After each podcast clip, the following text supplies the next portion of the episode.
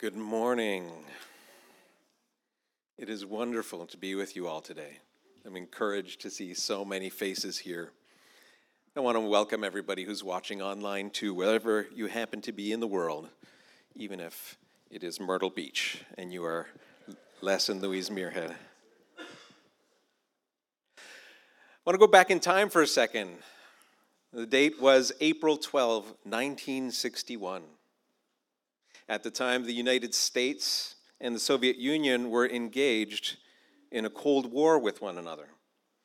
That included this technological competition that we look to as uh, uh, known as the, uh, the space race, in which these two countries were competing with one another to see which would be the first to achieve spaceflight. Traveling aboard the space capsule Vostok 1, Soviet cosmonaut Yuri Gagarin became the first human being to cross the threshold from Earth's atmosphere into outer space.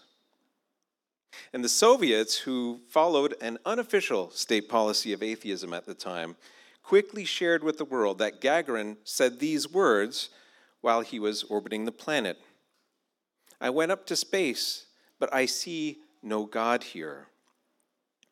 It's no longer actually believed that he said these words. But at the time, Soviet propaganda pumped out posters like the one that you see here, declaring in Cyrillic letters that there is no God. In response to this, famed author C.S. Lewis penned an absolutely brilliant letter, an essay, in which he argued the following. He wrote, Looking for God by exploring space is like reading all Shakespeare's plays in the hope that you will find Shakespeare as one of the characters. Shakespeare is, in one sense, present at every moment in every play, but he's never present in the same way as a character like Falstaff or Lady Macbeth. If God does exist, he's related to the universe more as an author is related to a story than as one object in the universe is related to another object.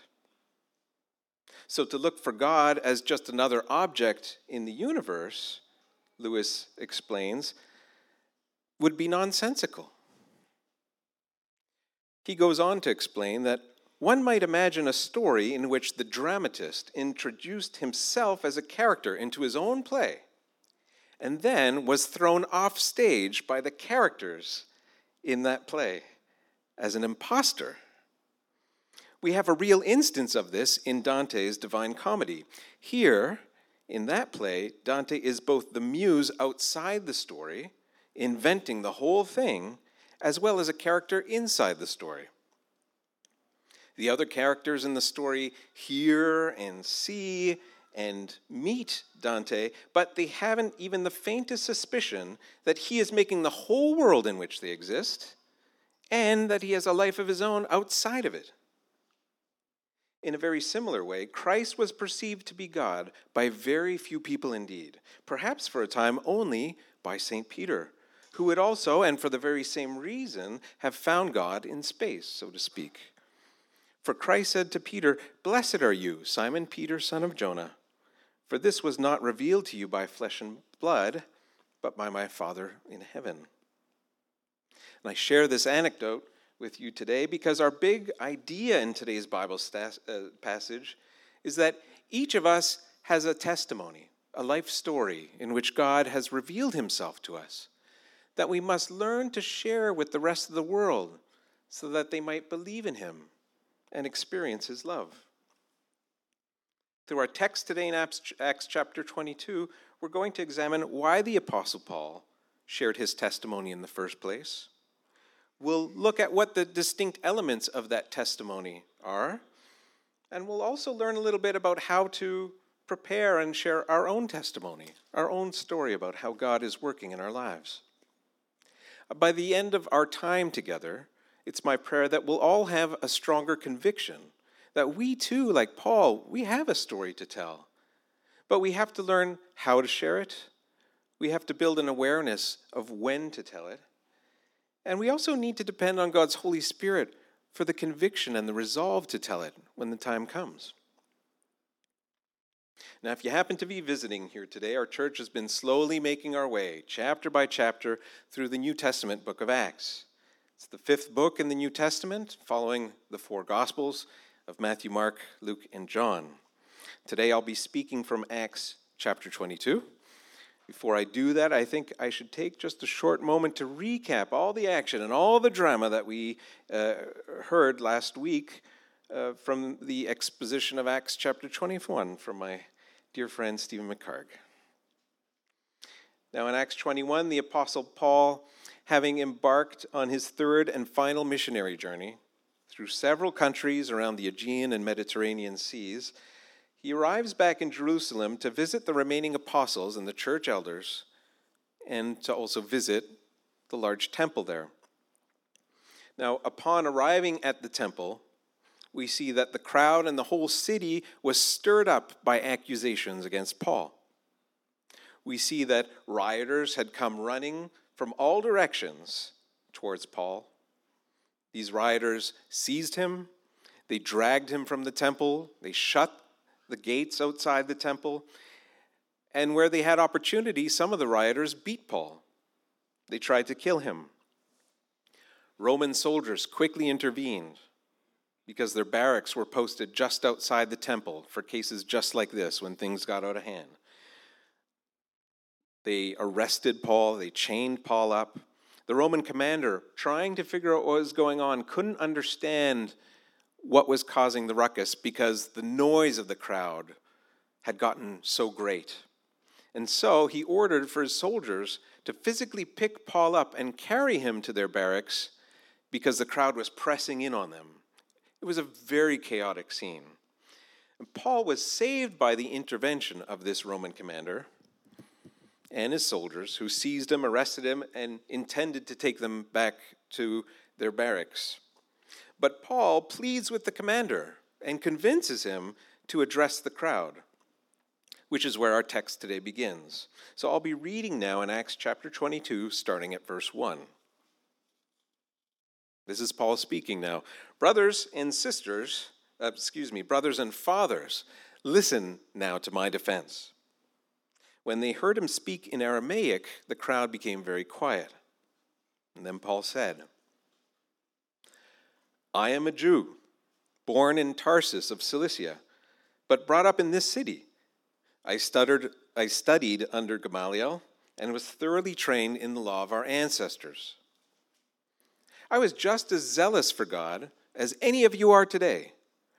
I persecuted the followers of this way to their death, arresting both men and women, and throwing them into the prison, as the high priest and all the council can themselves testify. I even obtained letters from them to their associates in Damascus and went there to bring these people as prisoners to Jerusalem to be punished. Now, about noon, as I came near Damascus, suddenly a bright light from heaven flashed around me.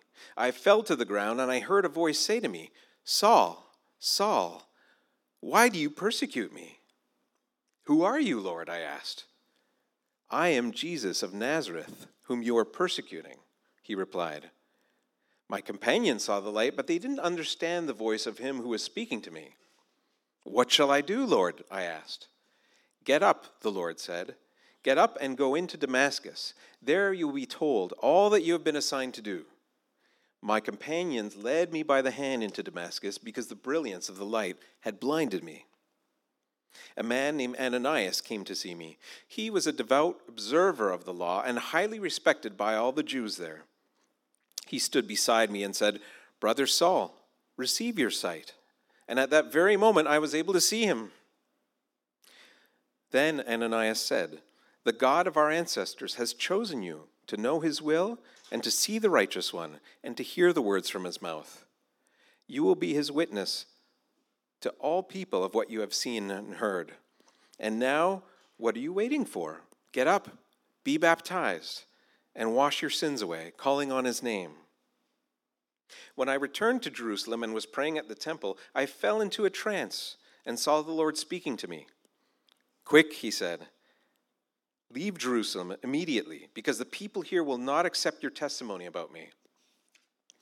Lord, I replied, these people know that I went from one synagogue to another to imprison and beat those who believe in you. And when the blood of your martyr Stephen was shed, I stood there giving my approval and guarding the clothes of those who were killing him. Then the Lord said to me, Go, I will send you far away to the Gentiles. When Paul said this, the crowd listening to him, uh, excuse me, the crowd listened to Paul until he said this.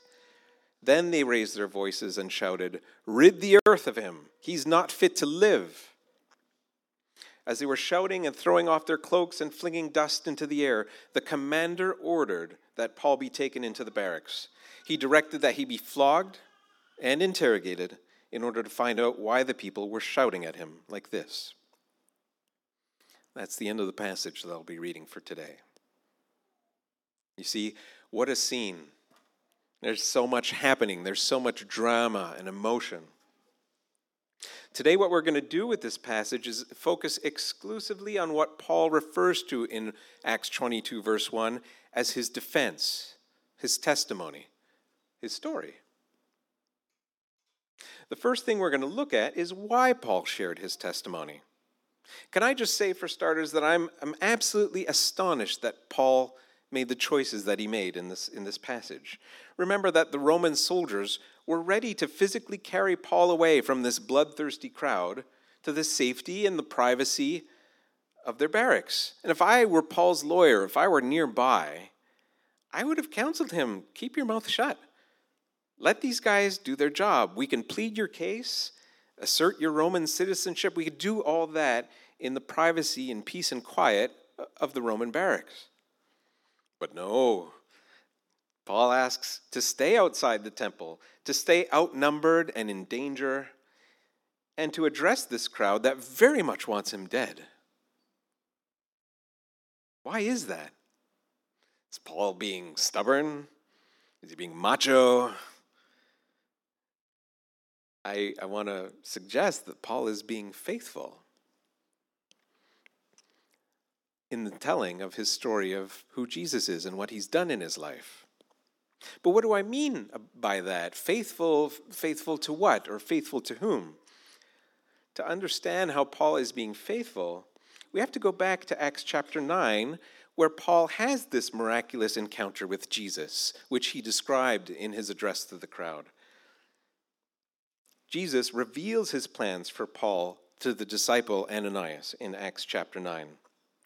And during these three days in which Paul had been blinded by this light, Jesus appears to Ananias and he tells him in Acts chapter 9, verse 15, that this man, Paul, is my chosen instrument to proclaim my name to the Gentiles and to their kings and to the people of Israel.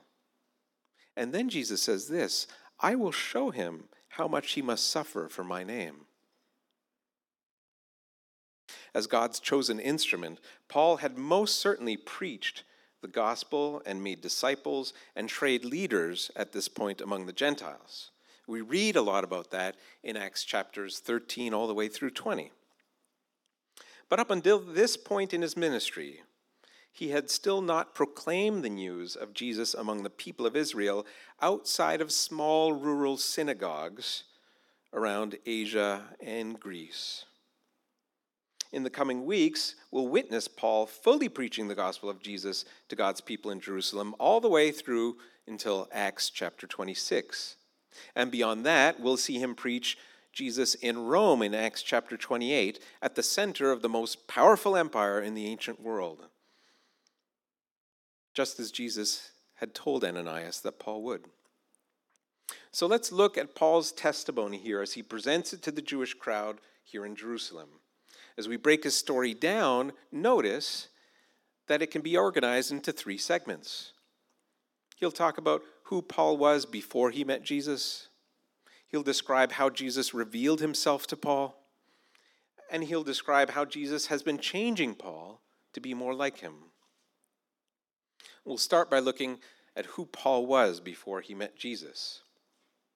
Paul actually gives his testimony three different times in the book of Acts.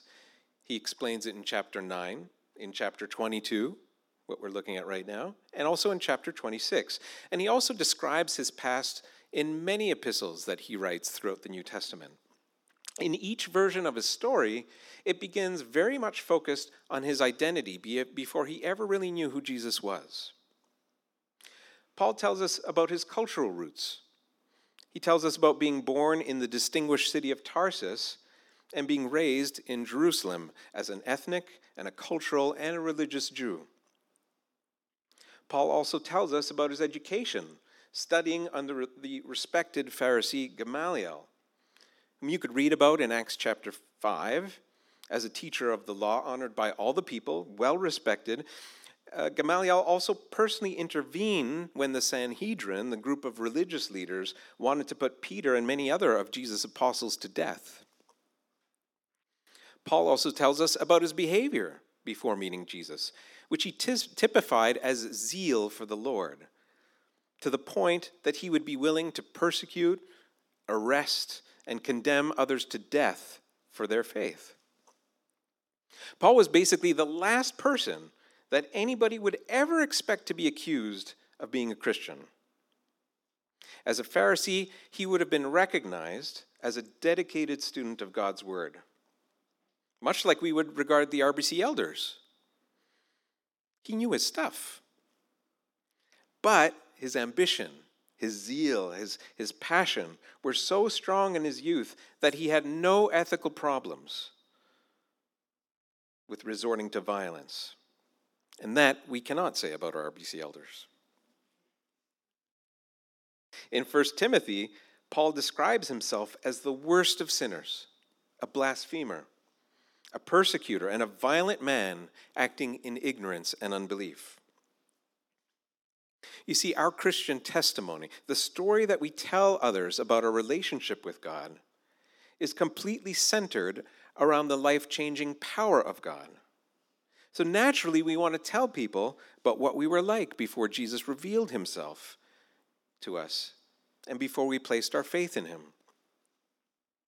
So when you think about your own testimony, it's helpful to consider some of these elements that Paul shared, these elements that define who you were before God encountered you. Like Paul, you might want to share about what culture you grew up in, or you might want to share about the education that you grew up with, or your social or economic status, or what your character or behavior might have been like, or even possibly the childhood trauma that you grew up with everything can be relevant because the gospel changes our perspective on all these things. Let's look at how Jesus revealed himself to Paul. We've already described that quite a bit on this, this road that Paul traveled to Damascus. Paul's encounter with Jesus had very specific and very extraordinary elements. Right? We read about how Jesus visibly and audibly revealed himself to Paul how Jesus included a miraculous sign with his revelation. Jesus also paired Paul with another person, Ananias, as both a participant and a witness to everything that was going on. And Jesus gave Paul a very specific mission. Now, most people will not have so dramatic an encounter with Jesus as Paul did. In Hebrews chapter 1 verse 1, Paul writes, "In the past God spoke to our ancestors through the prophets at many times and in various ways. But in these last days he's spoken to us by his son, whom he appointed heir of all things, and through whom he also made the universe." The Son, Paul writes, is the radiance of God's glory and the exact representation of his being, sustaining all things by his powerful word. If you want to know what God is like, you can look at Jesus and you will see the very same thing. In your testimony, the Holy Spirit is likely to have revealed the truth about Jesus to you in the Word of God, possibly in a sermon, or a book that you're reading, or a conversation with another believer, or through a long line of many of these things until your heart was changed and you were persuaded to believe. You might think that some testimonies have exciting moments of conversion like Paul's, and that perhaps your testimony in, in comparison is dull or uninteresting. But every single testimony that someone has about coming to faith in Christ is a miracle. It is miraculous. And I know that because the Bible says so. In Ephesians chapter 2, Paul writes that it is by grace you have been saved through faith. And this is not from yourselves, it's a gift from God, not by works, so that nobody can boast. That means even the faith that you have that is required to believe, Paul writes, is a gift from God. We have to grasp that Christians are not morally or spiritually superior human beings. We are not the elite few who have this special faith where other people lack it. God, by His grace, supplied our faith. And yes, we are occasionally obedient in exercising that faith that God gives us. When you tell your testimony, therefore, boldly proclaim the gift that you've received from God and give Him the credit for that gift. How is Jesus changing Paul to be more like him? Let's look at this. In this third element, we see that a life that is encountered by Jesus is a life changed. Consider this that in the year 32 AD, Paul was in Jerusalem in the role of persecutor. He described how he cheered on and encouraged the violent murder of Stephen, the disciple. 25 years later, in 57 AD, in, in, Acts chapter 22, Paul returns to Jerusalem, but this time he is in the role of the persecuted, pleading with this angry mob for the sake of the gospel of Jesus Christ. Can you see the transformational power of the resurrected Jesus in Paul's life here as he completely changes from persecutor to persecuted, from sinner to saint? This man, previously known for his violence, would eventually be recognized by his humility. Where once he sought division, now he strives for unity. Paul was a changed man, not perfect but forgiven and redeemed. Again, I'm going to cite 1 Timothy chapter 1. This is the full text that Paul shares, starting at verse 12. Paul writes, I thank Christ Jesus our Lord. He's given me strength, that he considered me trustworthy, appointing me to his service. Even though I once was a blasphemer and a persecutor and a very violent man, I was shown mercy because I acted in ignorance and unbelief. The grace of our Lord was poured out on me abundantly, along with the faith and love that are in Christ Jesus. So here's a trustworthy saying that deserves full acceptance Christ Jesus came into the world to save sinners, of whom I am the worst. But for that very reason, I was shown mercy, so that in me, the worst of sinners, Christ Jesus might display his immense patience as an example for those who would believe in him and receive eternal life. Do you see what's happening here? These three elements who we were before we met Jesus, how Jesus revealed himself to us, and how Jesus is changing us. These make up the fabric of God's story for Paul. These same elements make up the fabric of God's story for you and for me. Now, each person's story is going to be different. Some stories will be dramatic, like Paul's, featuring radical changes in behavior. Other people's stories will seem less so, like some of the disciples, where Jesus just showed up to them one day and said, Follow me. And they did. What matters is that all these stories are authored by God, who writes himself into your story as Jesus Christ, revealing himself as both author and character, God and man. All stories are miracles, and all stories are worth telling. Before I move on with this message, we're going to listen to one story that's worth telling. I'm going to ask my friend Daniel Muirhead to come up for a moment.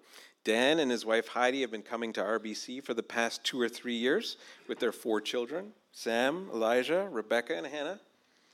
I've been slowing, slowly getting to know Dan for, for some time now in my small group, and I'm very fortunate to call you my friend.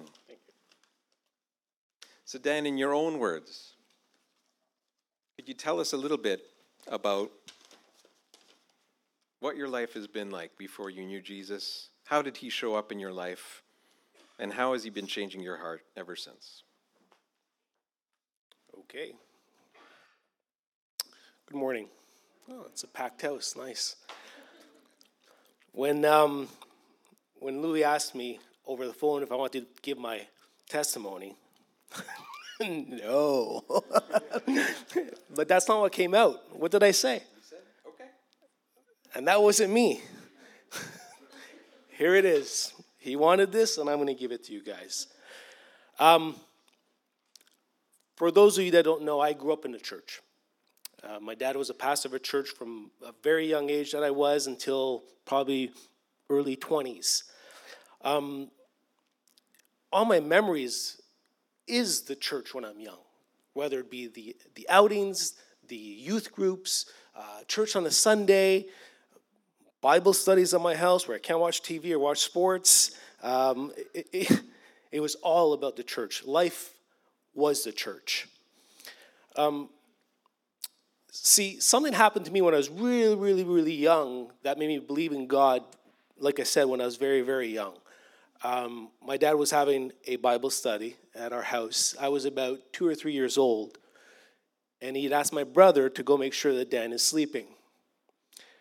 When my brother came into the room, he did what he did. He went back to my dad and said, Listen, dad, Daniel's not listening to me. His eyes are open, but he's not listening. My dad found that odd, so he came into the room and he looked at me, and I wasn't even breathing. So they rushed me to the hospital. When I got to the hospital, the doctors did some checkups on me. They put me on the machine because I wasn't even breathing on my own. They had to make me breathe with the machine. They came to tell my father and whoever was at the Bible study that was in the room with him that it wasn't looking good. They didn't know what was going on. I wasn't breathing on my own, and they just they, they were dumbfounded. Of course, they began to pray.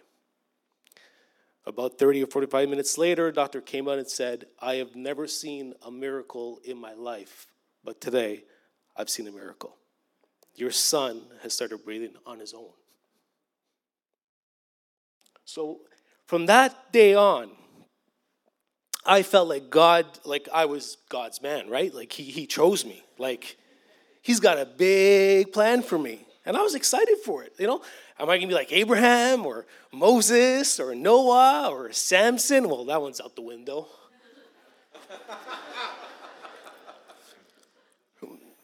but I truly, truly, truly believed that God had a big plan for me. It wasn't until I was about 15 where I decided to get baptized. And thinking back now, I realized that I didn't get baptized. For, I mean, some of the reasons were, were right, and some of the reasons were wrong.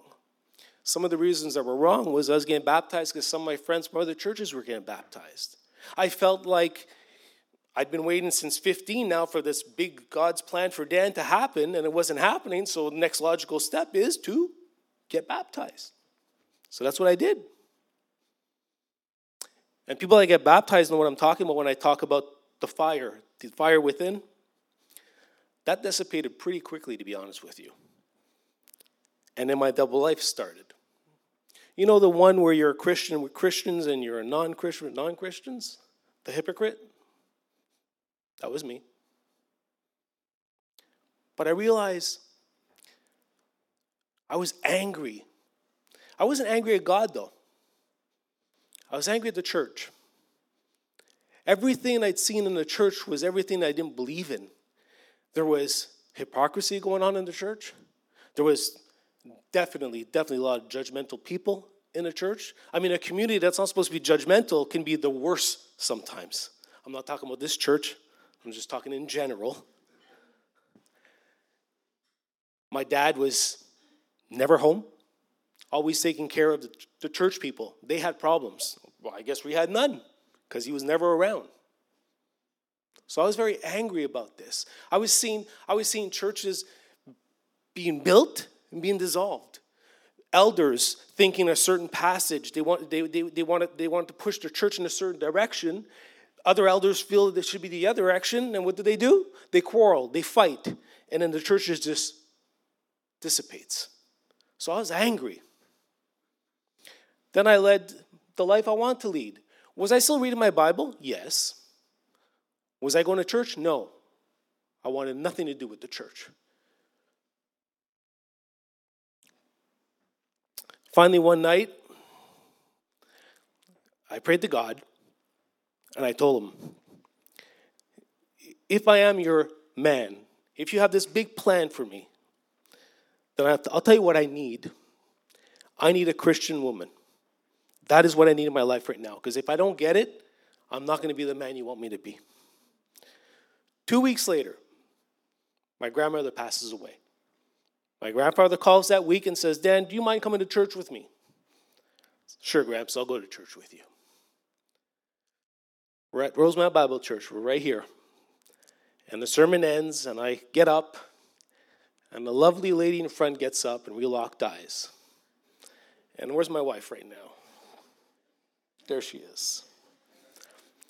Heidi and I started going to Rosemount, started having kids, and at one point we moved went to Chateauguay, and then we started going to a church called Calvary Baptist Church. And still yet, I had that. There was no love for the church. I didn't even feel like home, to be honest with you. So we stopped going. Then something big happened. I don't know if you guys went through it or not. Something called COVID. And uh, what happened was uh, Heidi's brother passed away just as COVID was starting, and um, our nephew Jonah had to come live with us. And I remember asking God, like, what is going on? I have another human in my house who's going to be looking at me. What is it you're trying to tell me here? What am I supposed to do? So, you know what I did? Start reading the Bible. Started from the beginning right to the end. My second time in my life, I went through the whole Bible.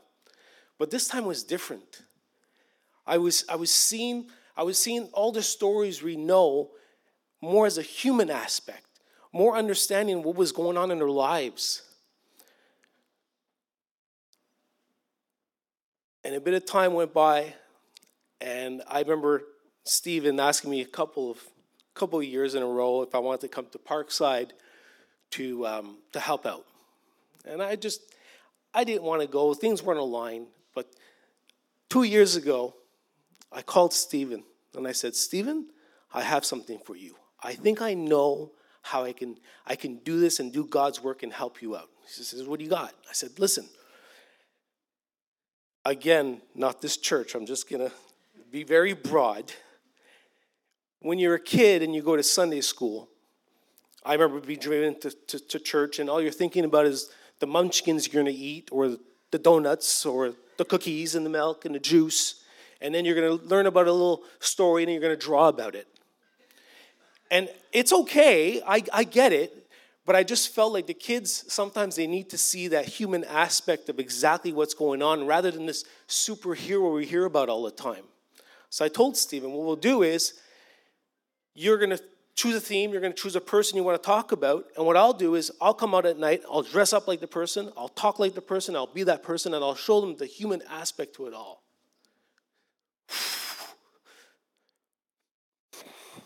Hold on. I never leave home without this.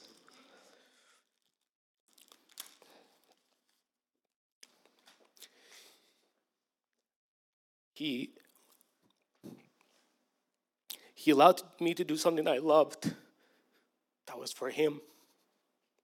So, Stephen, thank you for saying yes.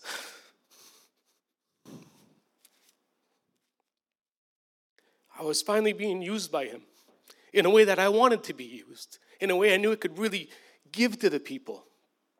And now I've done this for two years. I'm going to do this a third year. We're going to do David this year. This will be awesome. So, again, Stephen, just thank you for saying yes and allowing me to grow this way. Right after church, uh, right after camp, the first year, I felt this burning sensation inside. Like I was being used. I wanted to be used even more. So I remember sitting my family down and saying, you know, guys, we're going to go back to church and we're going to go to Rosemount. I just felt like this was the place I had to be. And I wanted to be here with my family.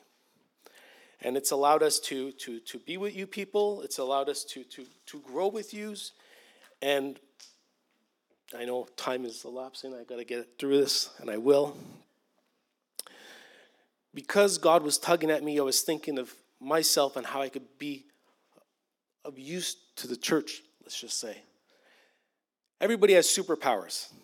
Everybody. But I got two big ones.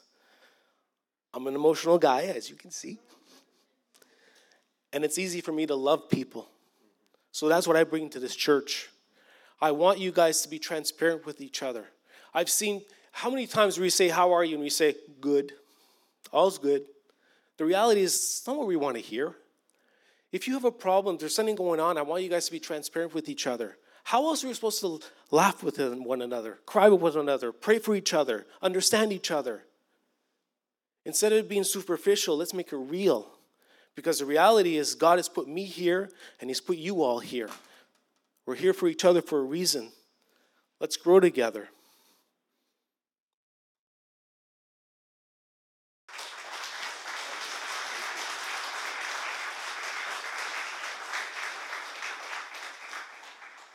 And if you want, I'll be at the back after church for some free hugs. I give free hugs to everybody.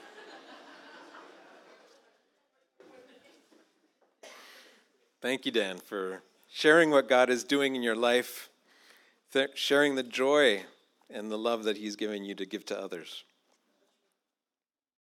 As we wrap up, I just want to remind us that Jesus is the author and the main character of your life story. If you don't know Jesus yet as your personal Savior, you're just still experiencing that first part of this story. This sermon might be one of the seeds, or Dan's testimony might be one more seed that God is planting in your life today, in which He reveals Himself to you who He is, what He's like, how much He loves you, and how Jesus died and rose again for you to enjoy a lifelong relationship with Him. I wonder if today might be your road to Damascus day.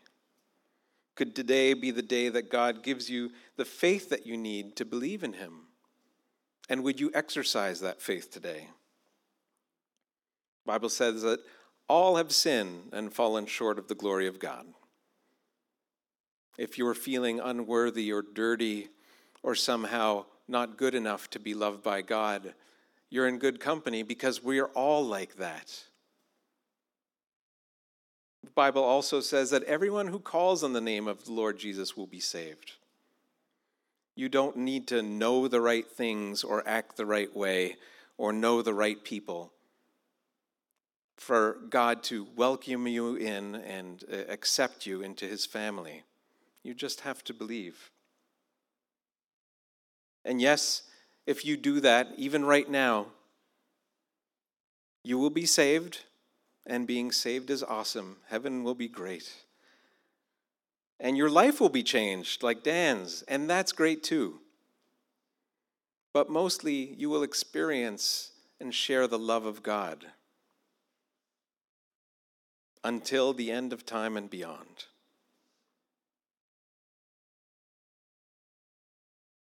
If you have been a Christian for some time, I'd like you to I'd like to encourage you to to cultivate a, an, an awareness that your story didn't end the day you were saved. God continues to shape your mind, change your heart to be more like his sons. Consider Paul who changed from persecutor to persecuted over 25 years. Maybe you haven't lived 25 years yet. Or maybe you don't think you have 25 years left. But imagine what God can do. Examine your heart. All lives touched by Jesus should resemble his more and more with every passing year. One last little point of application to consider. Like Paul, the Holy Spirit will present opportunities for you to share your testimony. And like Paul, you're going to have to depend on the Spirit's power rather than your own for courage and conviction to follow through with your witness and tell your story when the time comes. What about your story? Have you ever shared your testimony before? Would you know where to start? It's very rare indeed to come to a church service and get homework. In fact, this might be the very first time, but I'd like to give some homework today. I'd like to challenge each of you to consider writing your own testimonies this week, following this very simple three step outline. What were you before you came to faith in Jesus? What were you like?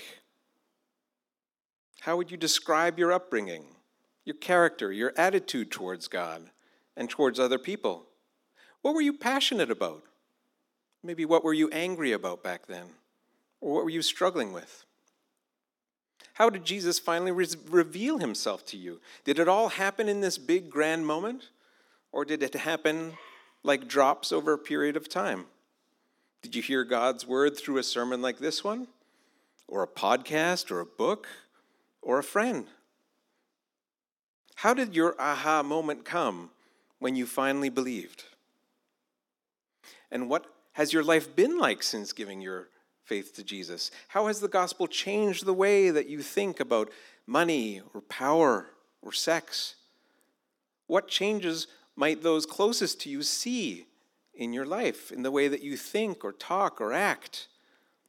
What people is God putting in your life, like Dan, to bless you or to bless.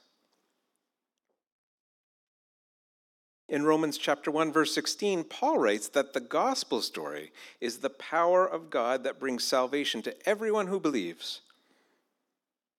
Your testimony, your story about how God uh, revealed himself to you, how you believed in Jesus' gospel, is a very powerful companion to the gospel story in your witness to the people around you in your life. Now, if you do take the time to write your testimony, I really want to encourage all people here in Rosemount Bible Church to spend time sharing your testimonies with one another. If you're in a family with other people here, share them at the supper table. Kids and parents, grandparents, grandchildren, cousins. If you're in a Rosemount Bible Church small group, like Dan and I are in a small group together, I encourage the small groups to spend one evening, dedicate one evening just for the telling of testimonies. It's a great way to receive blessing as you hear what God is doing in other people's lives. It's also good practice for when you might be called upon by the Holy Spirit to share your testimony with someone who doesn't know Jesus yet. In closing, please don't underestimate the power of God's story in your life. The world may be filled with very loud voices, just like in 1961, declaring that there is no God. But your testimony, as humble as it might be, softly declares and confidently declares that in my experience, that hasn't been the case. In the Gospel of John, a small crowd brought a man who had recently healed by Jesus. They brought him to the Pharisees for examination. And the, the Pharisees had all kinds of questions for the man about his alleged illness, about whether Jesus was a sinner or not. And the man simply replied this in his testimony. He said, Whether Jesus is a sinner or not, I don't know. One thing I do know is that I was blind, but now I see. Let's pray.